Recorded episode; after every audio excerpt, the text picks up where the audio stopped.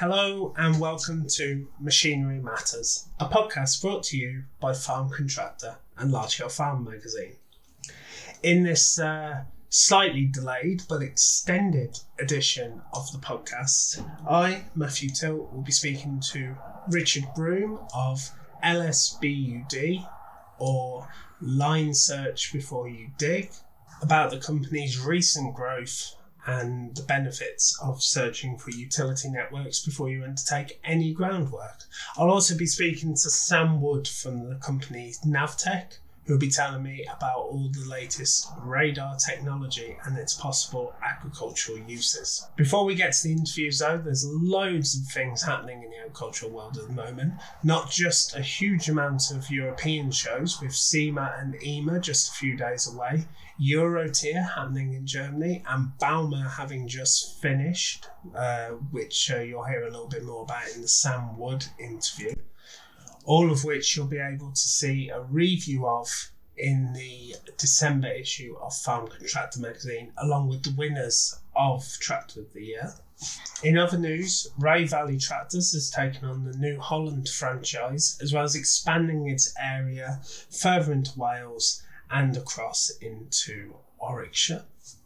New, uh, speaking of New Holland, uh, readers of the magazine may have seen in November issue the first ever New Holland grape harvester, self-propelled grape harvester, first new one to be precise, has been sold to a farm in near the Ernest Doe depot in Purley.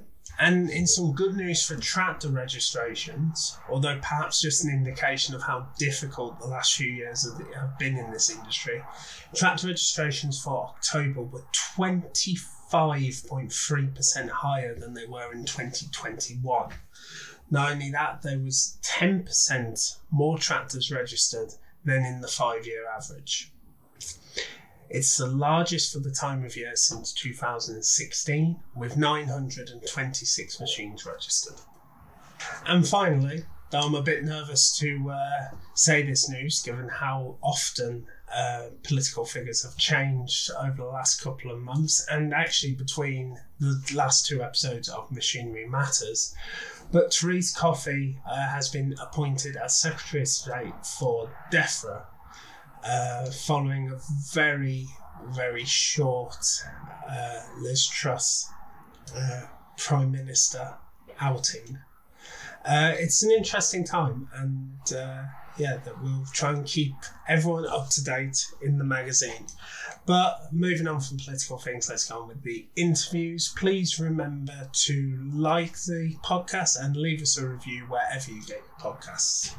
I'm joined by Sam Wood. He is the product manager for industrial automa- automation at Navtech Radar. He's going to be talking to us about few of the products and how they can possibly fit into an agricultural context. Sam, thank you for joining me. Thank you very much, Matthew. Good to be here. Thank you very much. Um, now, you guys are heading off to uh, Bauma in about a week from now, aren't you? And uh, you'll be showcasing some of your products.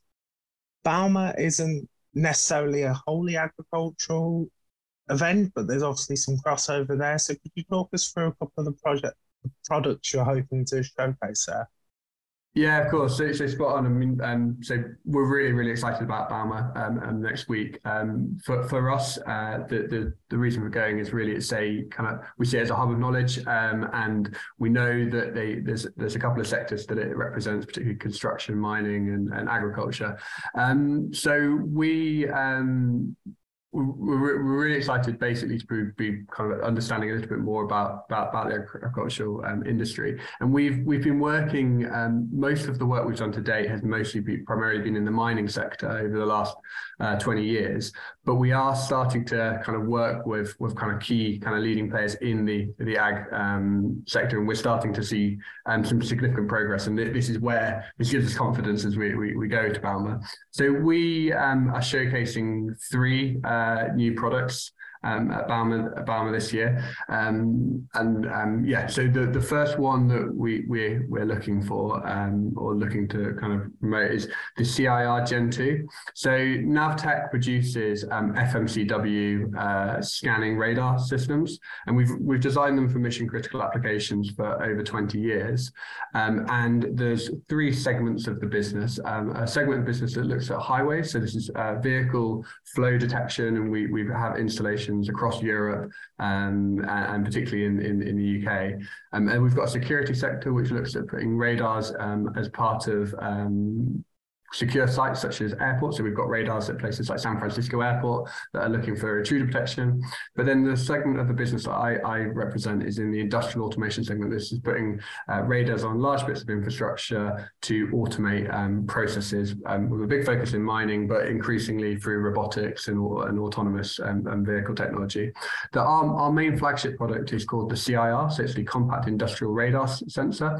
And this year we're um, really excited to be promoting our, our generation generation two um, of this kind of flagship product. So there's a host of uh, updates to, to the product. So we've made it um, more robust. We've made it. We've got a new um, update rate. There's some changes to to the way we we can time synchronize the, the sensor, um, and it's a it's a big improvement from what we what we've had in the past. And we're really excited, um, kind of moving forward with this. Um, the other the other uh, sensor we've got is is called the the CAS. So this is a bit of a sneak round the corner. So this won't be available to the end of next year, but this is taking the same kind of uh, performance that we get from, or similar performance that we get from the CIR, and packaging it in a much smaller and um, uh, um, smaller and and uh, less heavy uh, package, basically for to target smaller vehicles where it's maybe not feasible to have a, a larger sensor on board, which we have found in, in places like the mining sector. And then our third, the third product we're really excited about is um, called Terran 360. So this is actually a collaboration with another Oxford-based company, um, Oxbotica, who were spun out of the Oxford University um, almost 10 years ago. And, and uh, we, we've taken uh, their world-class localization algorithms and we've built them into a radar positioning system effectively that basically allows a, uh, a robot or a machine to know exactly where it is um, in any weather condition independent of GPS signals and independent of infrastructure. Um, and and, and that's a that's a product that we're really really excited about going forward. I mean, that all sounds incredible. I guess when most people think of radar technology, they would have these images of old submarine films, Das Boot with uh, maybe um, with uh, like a little blip on the screen and the beeping. And it is more about locating vehicles, as you said. So, how do you guys envision this fitting into, say, precision agriculture? Yeah, so so absolutely. I mean, radar's been around for coming up to almost 100 years, um, and it's been really successful in multiple sectors. And it's the reason why it's been so successful over the years is it's an all-weather sensor. So if you think um, about um, maritime applications or air traffic control systems or in military surveying um, military surveying applications, all of those rely on need a sensor that will work in any weather condition, be relied upon in um, for 24 hours a day, um, and it has very, very high levels of availability. And that's why radar's been so successful over the years as that all-weather uh, sensor. And that's why um, a lot of uh, companies throughout things like places like mining, where um, 24 hour operation is required, are starting to um, adopt radar um, as, as, a, as a technology to underpin their, their um, autonomous um, systems. Now, you, you kind of say that a radar is, is, is purposes to, to locate vehicles. Now, we, we, we actually at Navtech have two uh, use cases for, for our, our, technology, particularly in the case of vehicles. So in some applications, such as our highways applications, we put radars as part of the infrastructure on the motorways. So the radars are actually static to, to detect um, vehicle flow um, as the vehicles move past. And you could think in an agricultural um, setting, this could be putting radars around around the farm to track them and track objects coming into the um, into the in, into the, the field. And one of one of the applications that we have had a conversation about in the past um, with, with, one of the um, major players in, in, in, the ag industry is um, around security of um, autonomous uh, operations. So making sure that if somebody who is not um, supposed to be there breaks into the field, the whole system knows that there is somebody walking around the field that shouldn't be shouldn't be. So that would be from a static position.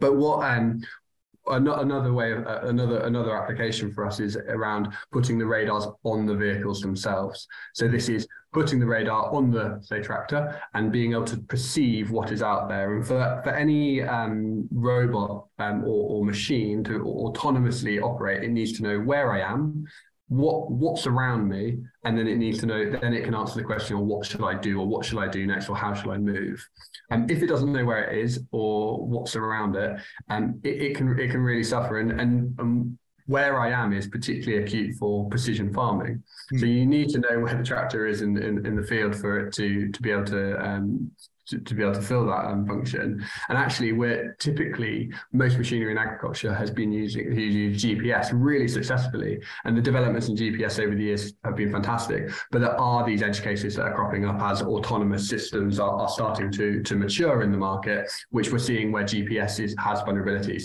I mean, examples like under natural coverage, so in vineyards yeah. or orchards, clearly GPS has has limitations there, and actually is beneficial to aid the navigation of, of these vehicles with alternative positioning systems. Okay. Um, people are typically turning to lasers, cameras, optical based systems these while being great for for in inside robotics or, or robotics which are very controlled or not dirty or um, don't need to work in any weather condition. But agriculture isn't like that right? So you need to be able to have that 24 operation. You need to be able to work in heavy dust like they like they do for example in almond um, or orchards.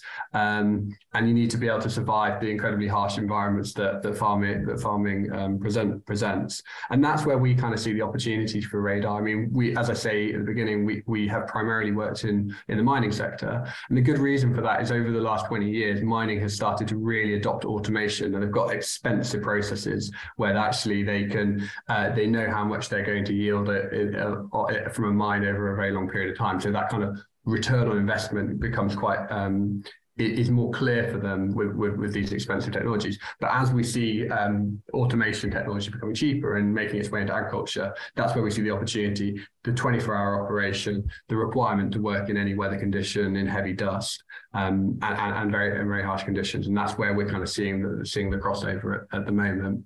Um, the other the other part of precision farming that um, might be worth uh, noting is we, for one particular application, we were speaking to um, a, a, leading player on this, is around the uh, wind turbines across Europe are becoming more and more commonplace in, in, in fields. And actually, they can start to interfere with, with GPS signals and actually hinder the ability of, of GPS oh, to provide a really accurate position. Okay, I wasn't aware that wind turbines could have that impact. I mean, I think most of our listeners, their big thing would be, especially if you're using a kind of mobile data GPS system, mm. that um, coverage of mobile phone signal or any signal in some areas of the UK can be uh, a bit tricky to uh, take advantage of. So I guess something like radar, where you don't have that limitation, already has a natural advantage. Of course, that's prevalent as well in in in UK based farms in in places like America and Australia where you've got really good line of sight to the sky. GPS can work really well, but if you're in a valley or, yes. or, or you have significant coverage of trees near the edges of the field, the perimeter of the fields, that can be more problematic as well. That's the point. Okay. And um, so you mentioned you mentioned that a lot of the history of this has been through kind of mining and industrial operations.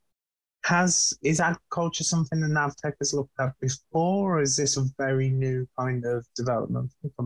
I, I would say it's newer, and I think the big the big reason uh, is newer for us is just um, auto, autonomous farming is, is is still emerging. I would say mm. um, it, there are there are a few kind of actual commercial uh, large scale deployments, and we're at the beginning. Whereas if I look at, say, uh, the mining industry, or particularly, say, the ports industry, which we've worked with for a while, so um, transportation of containers around ports, they've had automated ports or automated with no humans involved for almost 20 years now. Um, they're very repetitive tasks. They can control them. They can geofence these locations. They're doing the same thing every day. Um, so the, the problems are, are slightly less complicated, but the, mm. the, the cost involved, it, it, the savings involved over 20 years are enormous. Um, and so I think we, we, we've seen that's where we've operated primarily. But as we, as as automation becomes becomes cheaper and, and, and the actual algorithms that are required to run start, start to be uh, designed and become efficient and to run on computers that you can you can conceivably put in in commercial vehicles. Um, we are seeing this kind of trend towards um, uh, automation in, in, agriculture, and, and Navtech wants to be a part of that. So, one of one of the moves we we've made for for um, applications such as um, such as you find in agriculture is looking at how we can create our take our sensing technology that's worked in ports and mining, but actually miniaturize it, make it make it make it um, uh, smaller, make it uh, way less for smaller platforms like we find it find in agriculture, um, and actually looking at how we can provide kind of benefits over a long period of time for, for, for people in these industries. So, for example, radar in comparison to cameras never needs cleaning. We we operate in in iron mines in in, in um, iron ore um, ports in, in eastern Australia where the radars get covered in, in dust, and we don't need that. That's a real kind of headache in the ports industry where you have to have someone going around cleaning all the lenses. So one of the big benefits of, of radar is you don't need to clean it; it will work in any weather conditions. So we hope that over a long period of time, that's where the uh, the, the real kind of benefits come in and the sensor has been designed for that kind of long term autonomy that, that the world is moving towards. Um, so, I mean, obviously, then radar becomes brilliant at, like you said, recognizing things in the field, things that an autonomous vehicle might kind of uh, bump into if the radar system wasn't active. How does can this system then be used as a replacement for GPS guidance and actually guiding an autonomous vehicle across the field? It's, it's a really it's a really good question. Um, so uh, I mean, as you rightly point out, the radar can be used primarily for really for two functions. So what's around me, and then then where am I? The where am I um, point really we we to be honest we gps is a fantastic technology um, we're not looking to replace gps but more augment gps for when it's struggling in points in parts of the the field which which which it struggles with um so a lot of a lot of the people we generally are working with already have a GPS. It's already part of their workflow. They they they they understand how it works, but they also understand the limitations. What we're proposing is by augmenting the GPS position with a radar position, then we end up with a total solution that basically can provide a really reliable position when GPS isn't available, when GPS is not half available, but also fundamentally works in any weather condition, um, which we feel that cameras and, and laser-based systems um, have fundamental issues um, um, on. The question around perceiving, though, is a really interesting one, and that's another uh, really hot topic for, for radar technology in in in the agricultural um, kind of sector. So, looking at how do you make sure, as you say, the, the machines don't bump into each other. But really, this, this really comes from a driver around safety. It's making sure we don't bump into people or damage equipment.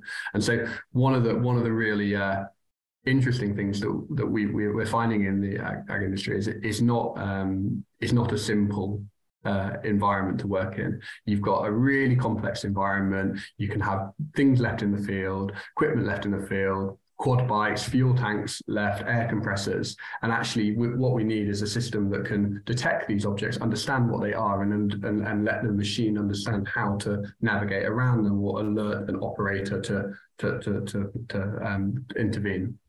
So, what you're saying then is that they would have their GPS system and RTK system that's guiding mm. them up their AB lines, and working alongside it, your radar system would then say, hang on a minute, there's something here in the field. And it would either, and obviously we're talking about autonomous vehicles here rather than something with someone sat in the cab necessarily. And there's something here, and it would be able to then adjust their their line around it. Is that kind of so, so that, that, that, that's the hope. So we um so if, if, for example, it, um, the, I guess there's two levels of thought. So a lot of the systems that we've worked with in the past, we, we kind of class as automated systems. So um, a bit like a machine working on a lead. If a bale falls in front of the tractor and it needs to stop, an automated system would stop and you, a human would have to intervene. An autonomous system would perceive that there's a bale there and understand how to navigate around it. So it depends on how kind of complex these machines really get. But ultimately, what's fundamental to these these uh, systems is always knowing where they are um, throughout that maneuver. Um, so it's a little bit dependent on um, case by case. But I guess the key thing for, for this is that what what radar offers is the ability to to to perceive the world and understand where you are, regardless of the weather condition, regardless of the lighting condition, regardless of kind of uh, any any type of environment, which is which is the beauty. I mean, the other the other key thing with with with these systems is, I mean, while cameras are fantastic, they produce beautiful images that are highly, highly data rich um, with color and, and, and really, really great angular resolution. They do they do struggle with different lighting conditions, and the and the models that are required to run the kind of detection algorithms can be quite quite weighty as well. Um, whereas radar data is incredibly efficient with with its storage, um, and and again it it, it doesn't um, matter with lighting conditions. Bit of a tricky question now, and I'll understand that you possibly don't want to be quoting prices and sorts. but this radar will obviously replace certain sensors and certain camera systems within the build of a tractor or an autonomous vehicle. How competitive then is radar technology compared to uh, these other sensors? Because at the end of the day, this is an additional technology on top of the GPS systems that people will already be investing in and already optioning. Yeah, of course. So, I mean, the uh, there's, there's a couple of ways to, to, to, look about this. So, I mean, for example, I mean, ca- camera cameras um, can be incredibly cheap, but if you have incredibly cheap cameras, generally they don't have incredible performance as well, and they're limited. So, in terms of what we hope to be offering, is a system that works in in all these different conditions so that you don't aren't limited by when you use the technology. So what what we how we like to think about kind of automation is, is it, it, automation isn't just kind of replacing um, human-based tasks. It's actually making the tasks bit makes humans able to perform those tasks beyond the capabilities of our senses, i.e., our, our eyes. So um, it's about making sure that the that we can we can kind of operate across very very very large uh, operating windows, um, and actually the um, over say a five or five or seven year period of having the sensor on board, not having to clean it, being able to use it any anywhere, um, there's a there's a real cost saving. Now one of the one of the uh, in, ter- in terms of where where we where we sit, we we aren't as as cheap as camera based systems, but certainly very competitive with other radar based systems and, and laser based systems um, that are on the market. Um, and actually, in terms of the performance you get, you know that kind of under ten centimeter level positioning um, it is really incredible over such long periods of periods of time. Okay, and I mean on your point about cheap cameras and things like that, actually, when you start looking at the uh, optical technology and the ability to process that data, those cameras are no longer cheap, are they? Anyway, so. Well, I mean, one one of the things that um, we so so I, will take for example uh, map, maps that we create for for positioning. Um, are the maps that radars create because of the efficiency in, in the data format. I think we're we're around ten or 20, 10 to twenty megabytes per kilometer, um, typically, which if you were to say map the length of the Thames, that would probably mean the whole map was under kind of 70 gigabytes around. around. So the maps are very lightweight. The data rate is very lightweight, like lightweight. Um, and really that means in terms of the infrastructure that you need to, to support these uh, systems, the, the storage, the kind of bandwidth that's required is, is lower and the, and the algorithms that can be deployed on much cheaper, lower cost um, and uh, control units basically which brings the whole cost of the whole solution down. And that's what we're really targeting: super efficient, super lightweight algorithms that provide long, long, long kind of long-term benefits through all weather capabilities. Um, and that's where we really see the cost saving over a long period of time. Okay. And uh, you mentioned at the start that you've been partner, partnering with different OEMs to uh, use this radar technology out in the field. Are you also partnering with uh, software companies who develop precision agriculture mapping technology? Yeah, absolutely, and there's and, and so our, our kind of uh, how how we've worked in the past. We, we've partnered with with end users that want to kind of spin up pilots and test something on a, on a small scale. But we've also obviously worked with, with OEMs and, and, as you say, working in tandem with uh, OEMs that want to produce or who are looking to produce precision agriculture um, systems.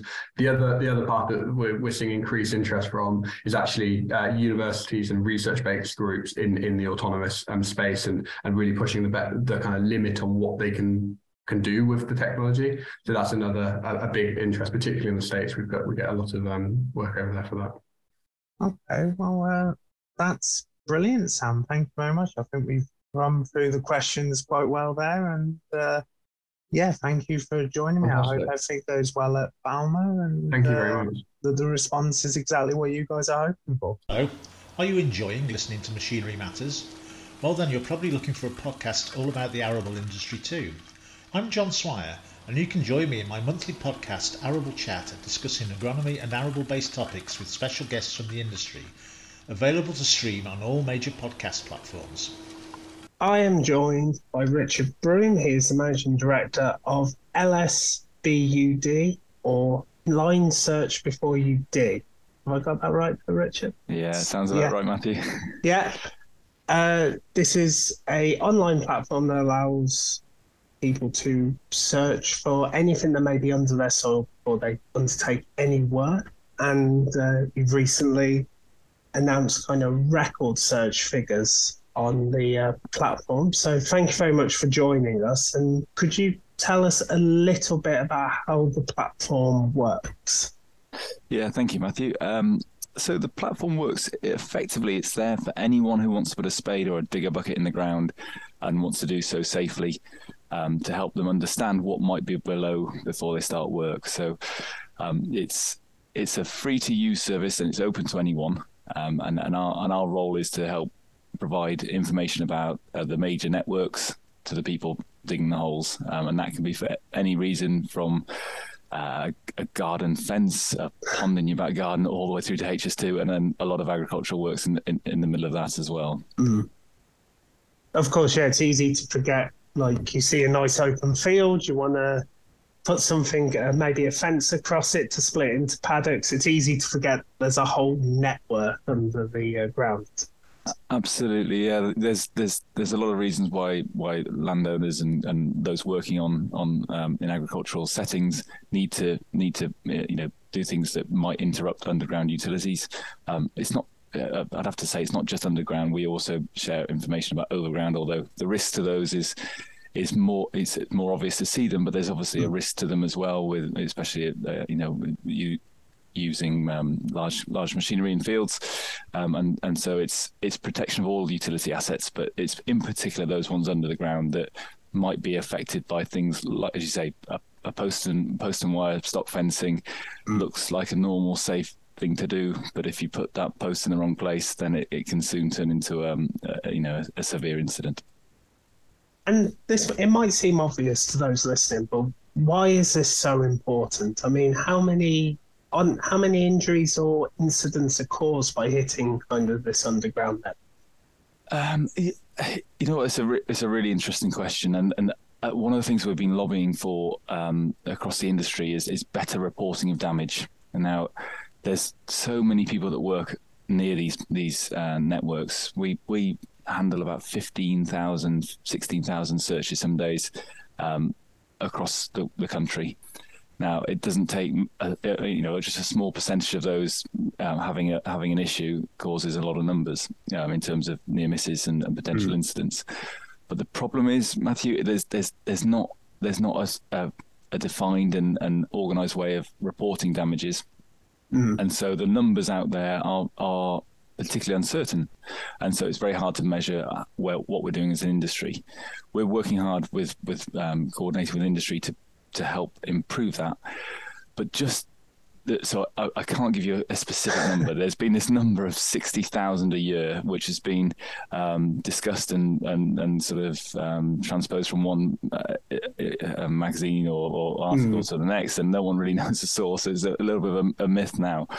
But what we do know is that there's, there's at least three and a half, maybe four million works every year. Um, and as I say, just a small percentage of those could can lead to a high number. Yes. Um, in, in terms of why it's important is that the some of the initial the, the, first people that, that joined our service are the high pressure oil and fuel pipelines, and I don't think it's um, hard to sort of envisage the issues when you when you know that those those are not hugely deep, so they're run at about a meter deep, mm. um, but they can carry up to ten tons of fuel a minute. So, yeah, it, no matter how quickly you repair that, that's a massive loss it without is. taking without even taking the risk to life. Exactly. You know, there's there's the obvious. You, you think about fuel. There's the the, the obvious risk um, of of explosion, but then there's the environmental risk, and you can imagine that being a um, a problem for decades to, to, to follow if, if, if something like that happened. Which is why which is why we work so hard to try and and, and do you know make, make the industry aware that this is a, a free to use service that people can use and, and really should um, to help them keep safe around those types of networks and, and, and all the other ones we look after as well. Okay. Okay. I'm going to jump forward a question just because I feel like it links to what you just said there. Um, you're working with the majority of the distribution networks in the UK then? So um, gas lines, fuel lines, like you said, um, electricity, all sorts of uh, all sorts of companies. It's obviously in their interest to be part of this scheme as well as to the end users' interest to protect themselves. Uh, did you have to chase companies when LSBUD started, or did they kind of come to you? Yeah, it's it's an interesting one. Um, so we're part owned by two companies. We're a joint venture, one of mm. which um, is a company called Fisher German, um, yeah. Fisher German were looking after some of the fuel pipelines at that time. So in the early 2000s, they were looking at after those manually. Mm-hmm. And interesting, it was um, uh, um, one of one of the ladies in the office who was responsible for that, and the the, the sort of the piles of paper coming in, the you know, at the, the, demise of the fax machine. We actually we got faxes back then. We had um, the odd email, we had letters, all for people saying, "I'm working here. Can you tell me if there's something there?" And uh, that was get that pile of paper was getting quicker than we could process them, um, and so we it was it, the innovation to, to, to, to start LSBud actually came from that. So we were already looking after these networks, but just doing it on a manual basis.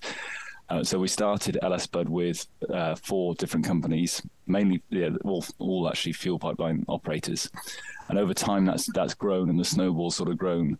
Um, and the beauty of that model is that the more asset owners are on there, the better it is for the user.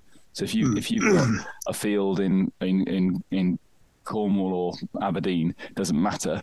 Um, it, but what you want from that is is to get a, a positive uh, response. So you, you, want to know if, if you're looking for an electricity cable or a gas pipeline that you, you might think is there or you, you believe it could be, you want to get that one from one search. So our drive is to get more and more members on, um, and the more members on, the more the, the, better response for the user. So the user has to do that one search, get get get a lot of information back.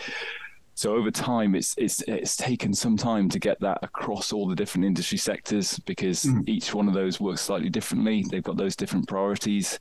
With oil and fuel, it's it's it's more obvious. With gas, yeah. again, it is you know because there's a there's a, threat to, to, to people's safety, um, and there and the oil gas, electricity are the, are the, are the, three main sectors that we look after, and we've got a, a very good coverage in those. Um, we always caveat it to saying we're not, we haven't got everyone on, and so no. we're we're now trying to get more telecoms and water companies that where the the risks are still huge, you know, in, in, terms of water loss. We've all seen those sort of geese yeah. of water coming out um, when when the, when something goes wrong. But there's it, it's just it's a sort of incremental approach to the to the industry and, and those different sectors. And they have taken they have taken some some convincing about the benefits but the, the, the really rewarding thing is is is how those members stay with us because they they keep seeing those um, those those positive interactions with the, with the people working around them and the reduction of damages to those networks. So yeah no that makes a shoot that makes a lot of sense. And i i mean the financial savings to these companies just by being involved and potentially reducing the risk of an incident must be huge. Yeah, exactly. I mean, it's um, it's it's more more obvious in those in those those higher sort of consequence um, networks, but there's there's there's regulatory benefits for all networks. So mm. every regulator of every network of the um, of those that are regulated uh, is is um, focused on on making sure that people stay connected. So whether that's the end, if you think of it, anyone in their home, um, you, you you turn the tap on, you expect water to come out the tap. You know, you, you flick the light switch on, you expect there to be light, and and um, God forbid if if if the, if the Wi-Fi goes down and the kids can't watch X, Y, or Z. Um, but every one of those, from a consumer perspective, is getting more and more demanding, um, and, and and and the expectation from everyone is that it's always on, mm-hmm. and so every network or every network operator needs to be resilient to make sure that if someone does accidentally strike it um, and and damage it, and whether that is a telecoms network, a broadband cable, or a, um, a major water water pipeline, uh, is is to make sure those those customers are, are connected at all times. So that, that there's with with more and more networks in the ground, more people connected, it's it's it's an ever increasing demand um, and pressure uh, on on those networks to, to keep them connected. So huge issues. Um, the, it's it, it is a sort of it's a it's a combined responsibility because those networks need to keep people connected, but the people working near them need to work safely too. You know, it's not it's not one one side or the other that needs to do something. if you're if you're digging a hole, then or you're asking people to do that for you, you need to help ensure that they're doing so safely, um, and and do everything you can. So, it's a it is a it's a shared responsibility to to keep us all safe. Okay, so you you have this field that you know you're going to do some work in. Do you need when you go on to LSBUD? Do you need um, the coordinates of that field? Do you, can you link to Google Maps or what three words? How how do people locate their field within the system and then find out?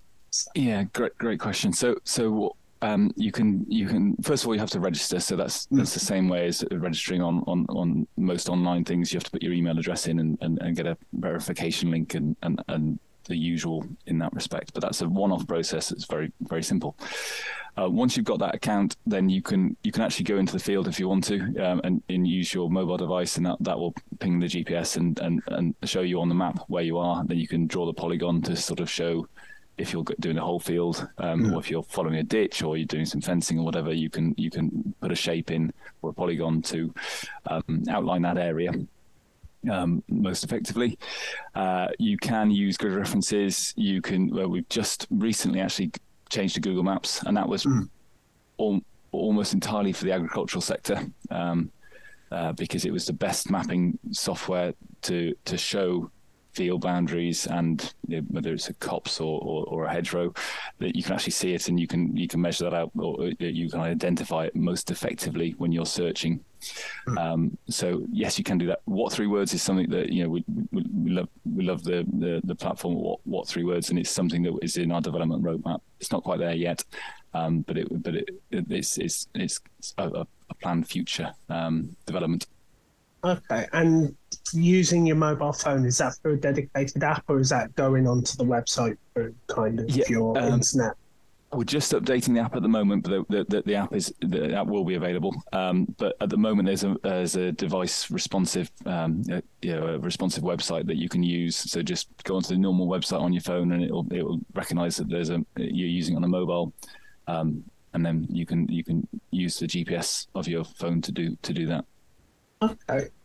And then, I mean, one of the reasons we're sat speaking now is because there was obviously recently news about a huge uptake in searches for LSBUD over the last 18 months, really, talking thousands of people a month, hundreds of people a day.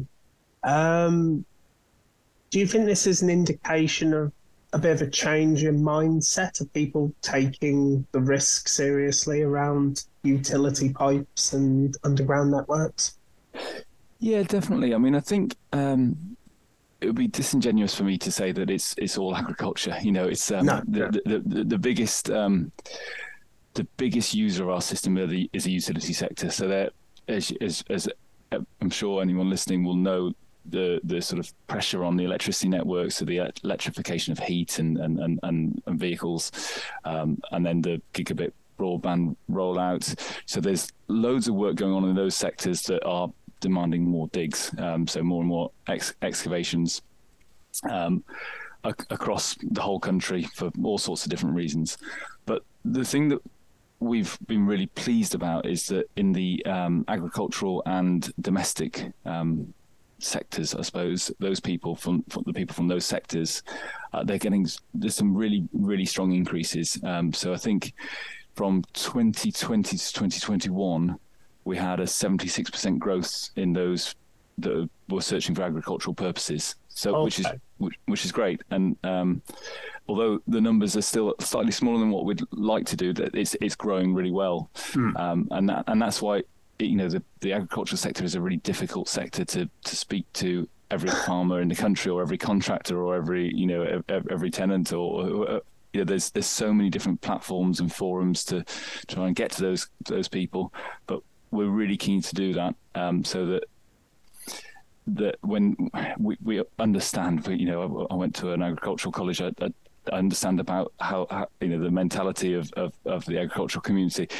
and I, I, I hope I wouldn't upset anyone in saying that uh, utility networks are not the first thing they think of when they go out to start a job. no. um, there's there's plenty more on their plate and plenty more pressures to to um, for them to consider. But what we're just trying to do is say, please just think about that this a few days in advance. You know, if you're going to be replacing a fence, even if it, even if it is just replacing, even not not just new, but if you're replacing a fence, if you're clearing a ditch, if you're doing some deep groundworks, whatever that might be, it's just to think about it. And and, and that, and that initial thing is just doing that quick search. You know, if you if you're fairly au fait with with with using a computer, it will be less than a minute when when when you get used to it. Um, but even five minutes to the first one, is you're going to be able to do it in that sort of time. So if you can just take that time to make yourself aware of what might be there, um, and to start that process of working safely, it, be, it, it, you know, it could it could save your life. You know, it, it, hmm. sounds a little bit. You always feel a bit flippant saying that, but it genuinely could. You know, the, these things can kill people if they if they're not sort of respected. So it's a, hopefully an easy an easy message for us to put out there that it's a it's a free to use service that can um, save save your life. Yeah, I wonder if uh, I misspoke there when I said changing mindset because I guess actually it's it's more about just having easily available information and that tends to be we've we've seen it across all kind of technology and agriculture when it becomes easy to use and easily available, people actually use it. When it's when it's complicated and like um, having to find underground pipes and having to go back to kind of old maps and things like that and old references to where they were, it makes a very what should be a simple job very complicated and yeah, time consuming. Totally agree. You, you, know, I grew up on a farm, and I, and I, and I would have never, I'd have never thought of it Mm. Uh, you know, because because you're in a different mindset when you're on your own on, on your own land or land that you're really aware, you know, you're really um, comfortable and, and, and aware with. It's a different mindset to someone that goes and um, digs in a in a highway that they've maybe never been to or certainly don't occupy.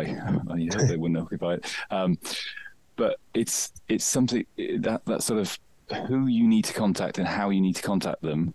That's why that's why we really want to be here um, to make sure that we we provide an easy to use service that's not deeply technical. We don't ask.